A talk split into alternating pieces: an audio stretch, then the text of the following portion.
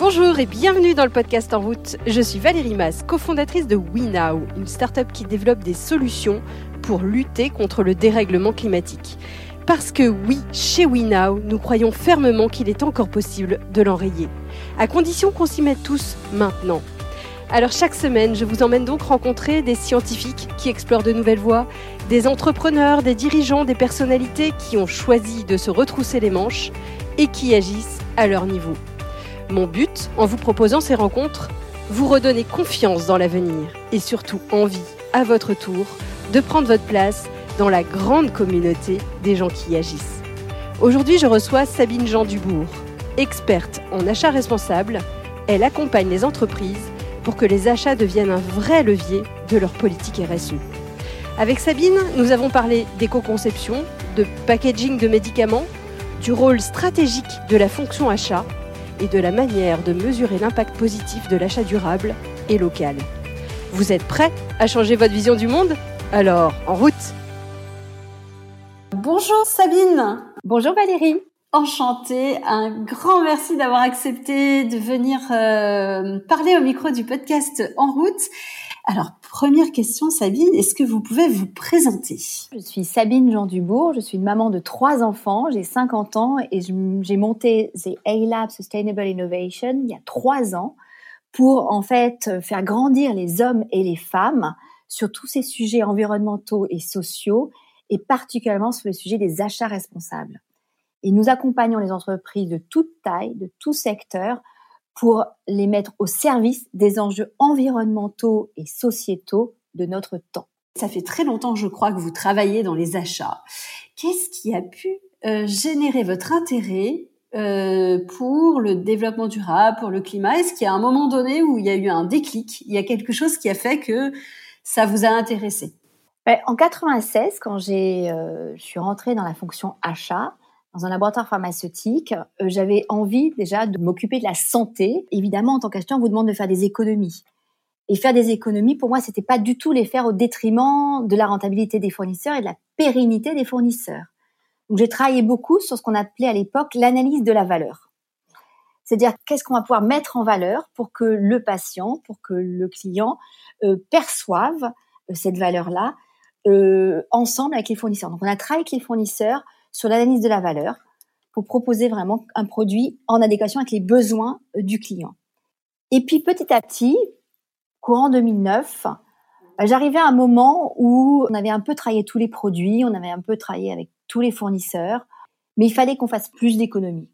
Et j'ai découvert le concept d'achat durable. À l'époque, on parlait d'achat durable et d'achat responsable. Et je me suis dit que c'était extraordinaire de pouvoir travailler sur trois niveaux. Le produit plus durable, le fournisseur plus responsable et la relation fournisseur plus éthique, plus responsable. Et du coup, ce sujet, on l'a pris à bras le corps. Et depuis 2009, je travaille sur ces concepts avec énormément de plaisir parce que c'est extrêmement vertueux pour les clients, pour les acheteurs et pour les fournisseurs. Et alors, comment on travaille ça? Comment comment on avance? Alors, la première chose qu'il faut regarder, c'est qu'on a des impacts quand on achète. On a des impacts, évidemment des impacts positifs. On crée de la richesse, on, achète un produit chez un fournisseur, on lui paye ce produit, donc on crée de la richesse, on crée de l'emploi, on crée de l'activité sur des territoires. Et donc, il faut avoir conscience de ces impacts positifs. Première chose. Deuxième chose, il faut avoir aussi conscience que les impacts, ils, sont aussi négatifs. C'est toute euh, réalisation d'un produit ou d'un service a un impact sur le climat. Pourquoi? Parce qu'on consomme de l'énergie quand on produit un produit ou un service parce qu'on va consommer des ressources qui sont peut-être non renouvelables. Donc on va travailler d'abord avec les acheteurs sur la notion d'impact.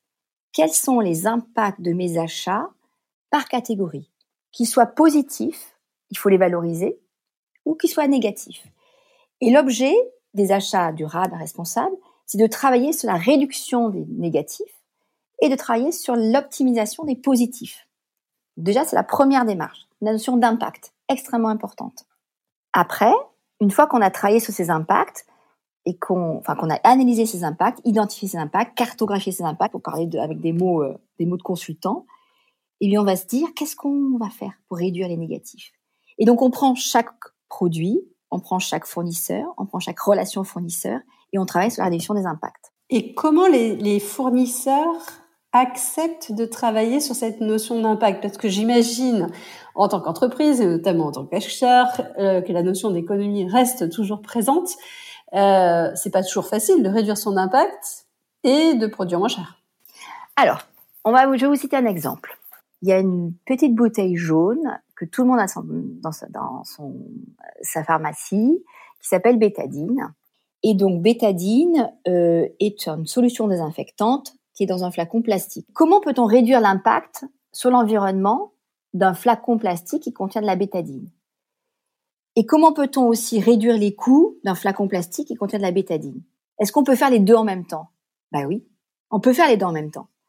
En utilisant quoi? En utilisant l'éco-conception. C'est-à-dire qu'en se disant quelle quantité de plastique j'ai besoin pour que ce flacon contienne ma, bétadine, pour que ce flacon soit suffisamment résistant lorsque je remplis le produit sur la ligne de production, pour qu'il soit suffisamment résistant quand moi je le transporte de mon usine vers chez mon client final, chez vous, dans l'armoire à pharmacie, et pour comment est-ce que je peux avoir un flacon suffisamment résistant dans le temps quand vous l'utilisez et suffisamment flexible pour que vous puissiez l'utiliser correctement? Et eh bien, on travaille avec des spécialistes d'éco-conception et on travaille sur les poids.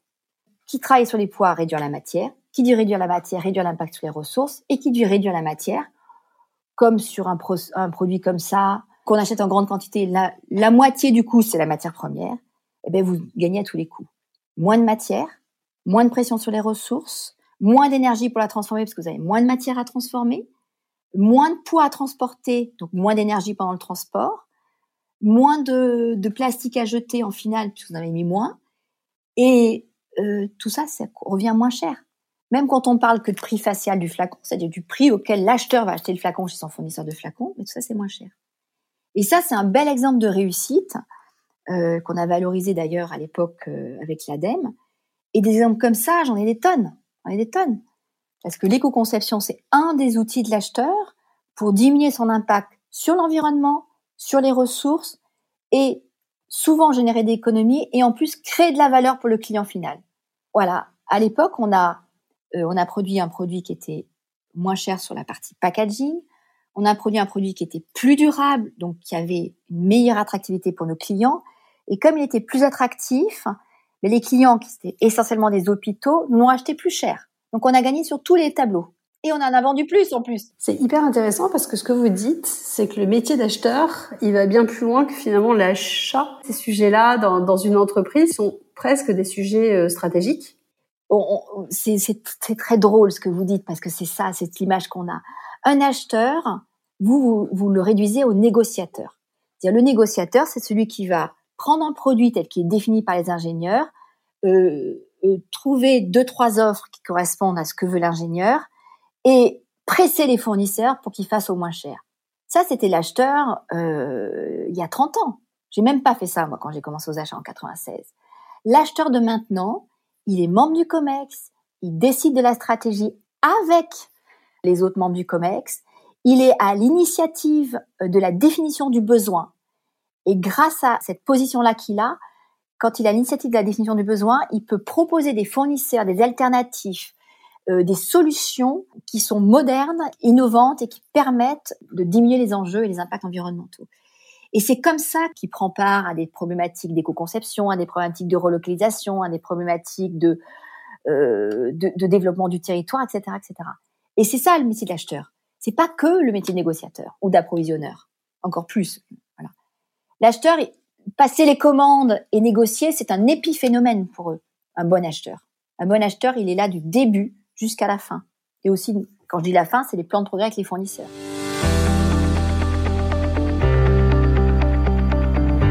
On fait pour tenir euh, une ligne directrice On peut avoir du mal parce que ben, l'environnement est, fort en, matière de pression, par exemple sur les prix. Comment on fait en tant qu'acheteur pour dire ben non, tenons quand même cette, ligne et euh, trouvons peut-être un peu de créativité autour pour euh, pour changer notre façon de réfléchir ce qu'il faut, c'est que l'acheteur il soit soutenu dans sa mission difficile au quotidien et d'autant plus difficile ces dernières années entre Covid et, Ukraine. Donc, première chose, c'est un engagement de la direction sincère. Pas juste une politique achat responsable sur le papier pour faire beau vis-à-vis des investisseurs. C'est vraiment qu'il faut qu'il y ait une direction achat qui soit engagée sincèrement dans une démarche achat responsable euh, qui soit globale et cohérente. La première chose, c'est ça. C'est l'engagement de la direction. La deuxième chose, c'est que l'acheteur euh, doit se nourrir de solutions inspirantes. Donc, il doit sortir de son entreprise parce que, vous savez que le métier d'acheteur, c'est un métier passionnant, mais c'est un métier difficile parce que vous êtes toujours entre le marteau et l'enclume. C'est-à-dire que, à l'intérieur de l'entreprise, on a l'impression que vous passez votre temps vous balader, à aller voir les fournisseurs et que vous avez un poids dingue et que vous pouvez faire tout ce que vous voulez avec vos fournisseurs. Ce qui est faux. Et vis-à-vis des fournisseurs, euh, eux, ils ont l'impression que vous euh, défendez votre entreprise au détriment de leur bien-être à eux, les fournisseurs. Et donc, euh, c'est pas facile non plus. Donc, vous êtes vraiment entre le marteau et l'enclume. Donc, l'acheteur, il doit se ressourcer euh, en allant à l'extérieur, dans des salons, pouvoir lire des choses inspirantes qui permettent de leur montrer qu'il faut continuer à agir. Et puis ensuite, se former régulièrement. Parce qu'en fait, ça change tellement euh, dans ce métier qui est très neuf de la RSE, des achats durables, que si régulièrement on ne remet pas l'ouvrage sur le métier, ben en fait on est vite obsolète et du coup l'innovation on, la génère plus dans l'entreprise. Génial. Et vous alors quand, quand vous intervenez dans une entreprise, quelles sont les, les premières étapes qui, qui, sont presque indispensables pour la réussite de la démarche? Alors la première chose, c'est que on, on, étudie la feuille de route RSE. Est-ce qu'il y a une trajectoire climat, par exemple? Est-ce qu'il euh, y a une action qui est à décider sur euh, euh, l'économie des ressources? Est-ce qu'on a décidé de travailler sur le développement du territoire, etc. Donc on étudie très précisément la feuille de route avec la direction RSE. Donc du coup, moi, je travaille beaucoup avec les directions RSE. Ensuite, on part euh, des impacts. Je reviens à ce que j'ai dit au début. Hein. Quels sont les impacts qu'on a dans notre métier par rapport à notre euh, notre portefeuille achat? Et on fait un mix de la feuille de route RSE avec les impacts des achats. Et l'idée, c'est qu'on décline dans le métier des acheteurs cette feuille de route RSE qui s'appelle finalement maintenant politique achat durable. Et ensuite, on travaille sur les trois axes, sur le produit, pour qu'il soit plus durable, avec les outils d'éco-conception, d'économie de la fonctionnalité, tous ces outils-là. Après, on travaille sur la fournisseur plus durable, avec des outils d'analyse des fournisseurs, analyse ESG des fournisseurs, performance extra-financière. Et après, on travaille sur la relation fournisseur. Et donc, on, va bâtir des politiques, modifier des process, former les acheteurs, et puis euh, accompagner au quotidien, parce que ça demande à ce qu'on repense euh, plein de choses. Est-ce que euh, vous avez des anecdotes euh, ou, ou, des arguments qui ont porté auprès des acheteurs qui n'étaient pas du tout euh, sensibles et les ont fait soit prendre conscience, soit avoir envie en fait de contribuer? Alors les, les, les, deux choses qui font qu'on a envie, la première chose c'est quand on vous fait prendre conscience d'eux. Et ça, sur les formations qu'on fait, la prise de conscience, elle est, le, le, le moment de prise de conscience est extrêmement important. Tiens, c'est une prise de conscience sur quoi? Sur l'impact? Oui, oui, oui, sur l'impact. Sur l'impact euh, de l'activité humaine, euh, sur l'impact de la consommation. Euh, voilà, typiquement, euh, euh, émissions de gaz à effet de serre, activité humaine, c'est lié. Tout le monde ne le sait pas en fait.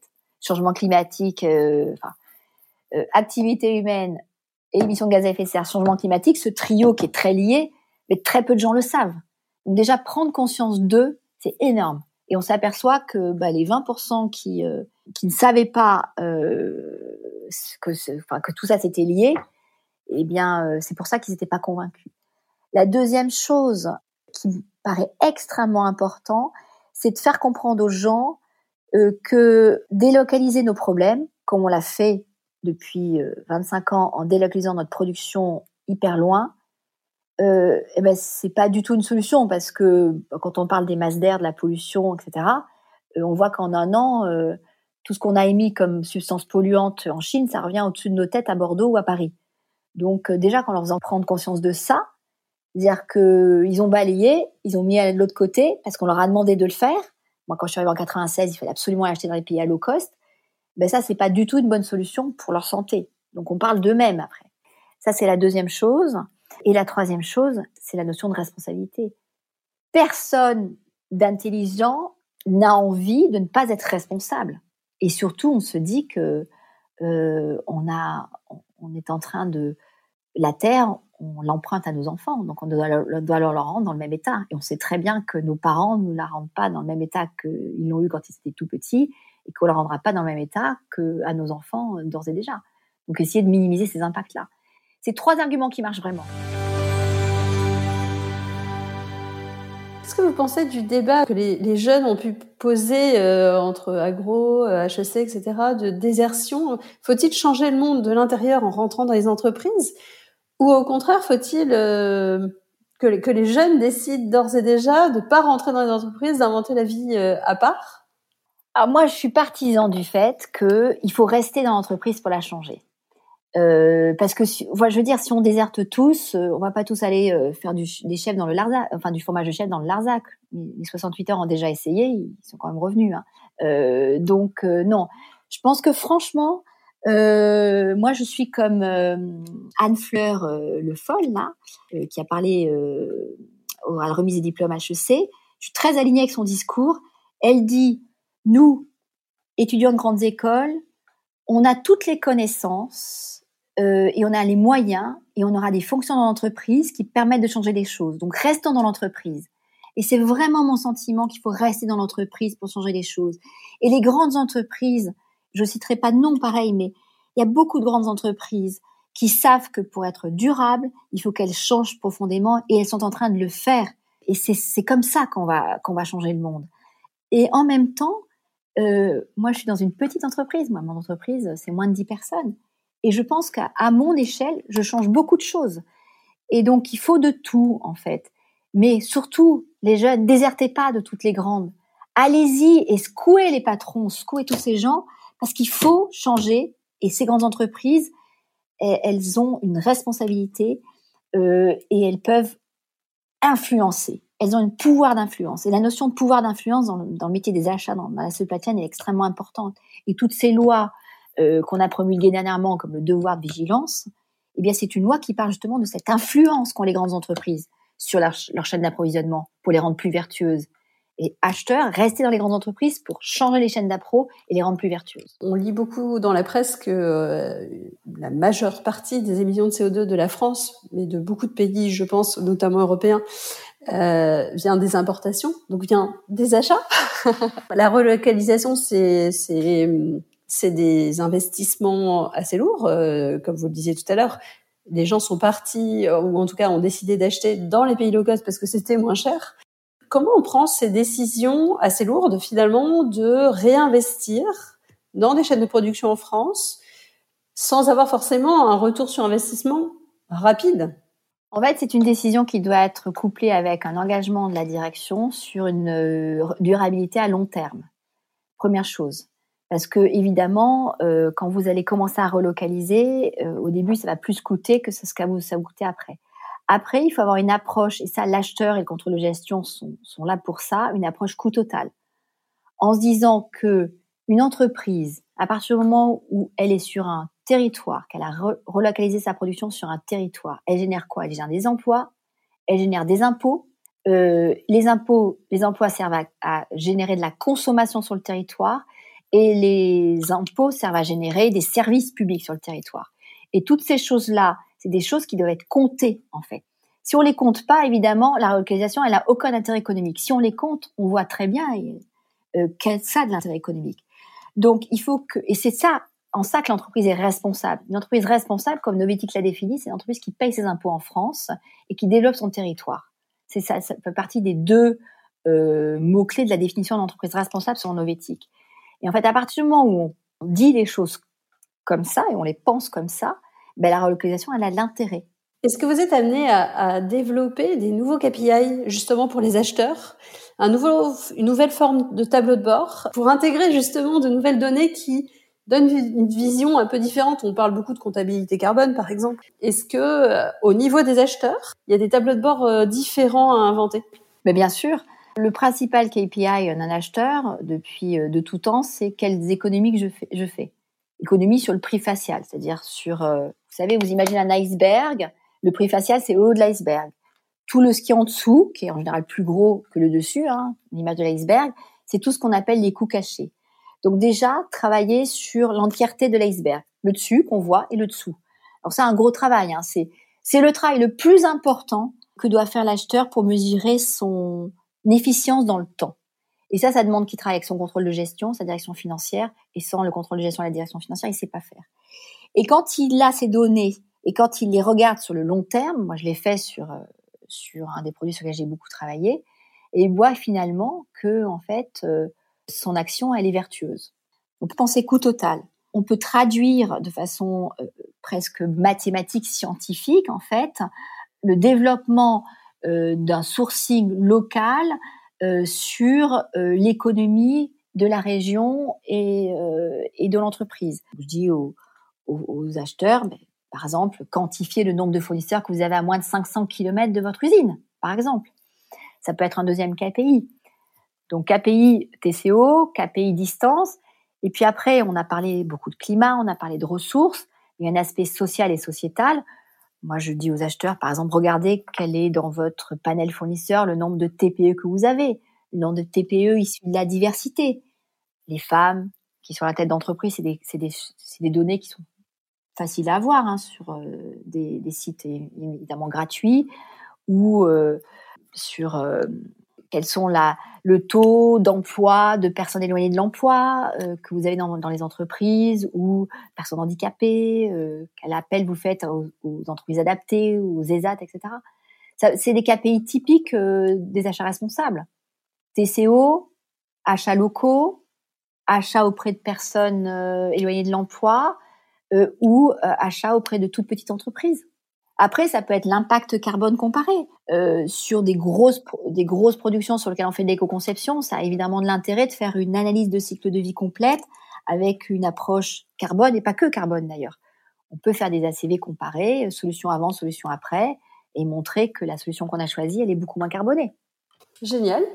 Et, et alors, en tant qu'acheteur individuel dans notre propre vie, euh, quels peuvent être les critères qu'on peut prendre? Je me pose la question du besoin en premier. Deuxièmement, euh, je me dis que si je peux acheter quelque chose de plus proche de chez moi, eh ben, je le fais. Et ensuite, euh, si je peux, quand je n'en ai plus besoin, travailler sur sa fin de vie, c'est-à-dire le donner à quelqu'un, etc. C'est la méthode bisou. La méthode bisou, c'est est-ce que j'ai besoin du produit? B. Est-ce qu'il est utile? U. Est-ce que j'ai un produit qui est semblable à celui que j'ai? Euh, ensuite, O, quelle est l'origine du produit? Et U, quel est l'usage que je veux en faire? En fait, c'est des choses de bon sens qu'on faisait de tout temps parce qu'on n'avait pas l'abondance de produits qu'on a et on a été biberonné avec les Trente Glorieuses à consommer. Je le redis, hein, la consommation, c'était le bonheur. On était heureux parce qu'on consommait, on regardait ces publicités de la ménagère. On a tous été élevés avec ça. Donc si on apprend aux gens à consommer responsable et en premier à moins consommer, on a déjà gagné beaucoup de choses. C'est sur ces mots qu'on va peut-être euh, clore le podcast. Alors moi, j'ai coutume pour clore le podcast de, poser euh, quelques petites questions hyper rapides. Et la première que j'aurais envie de vous poser, c'est est-ce qu'il y a un conseil qu'on vous a donné au cours de votre vie professionnelle qui vous sert et que vous aimeriez partager? Écoutez. Écoutez vos parties prenantes et c'est un des aspects très importants de la RSE, l'écoute des parties prenantes. Porter des sujets comme la durabilité, l'écologie, c'est pas toujours simple.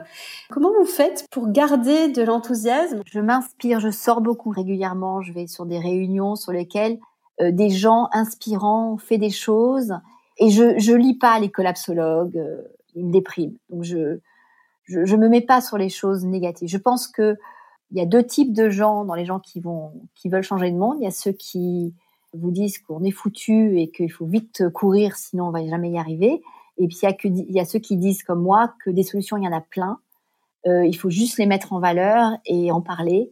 Et moi, j'ai envie qu'on m'en parle des solutions positives. Donc je sors. Oh, génial, j'adore. Et ma dernière question, ce serait, est-ce qu'il y a quelqu'un que vous avez envie d'entendre au micro de ce podcast? Il y a quelqu'un euh, que j'aime beaucoup écouter, c'est Thomas Parouti de l'agence Mieux. Eh ben, un grand merci, Sabine.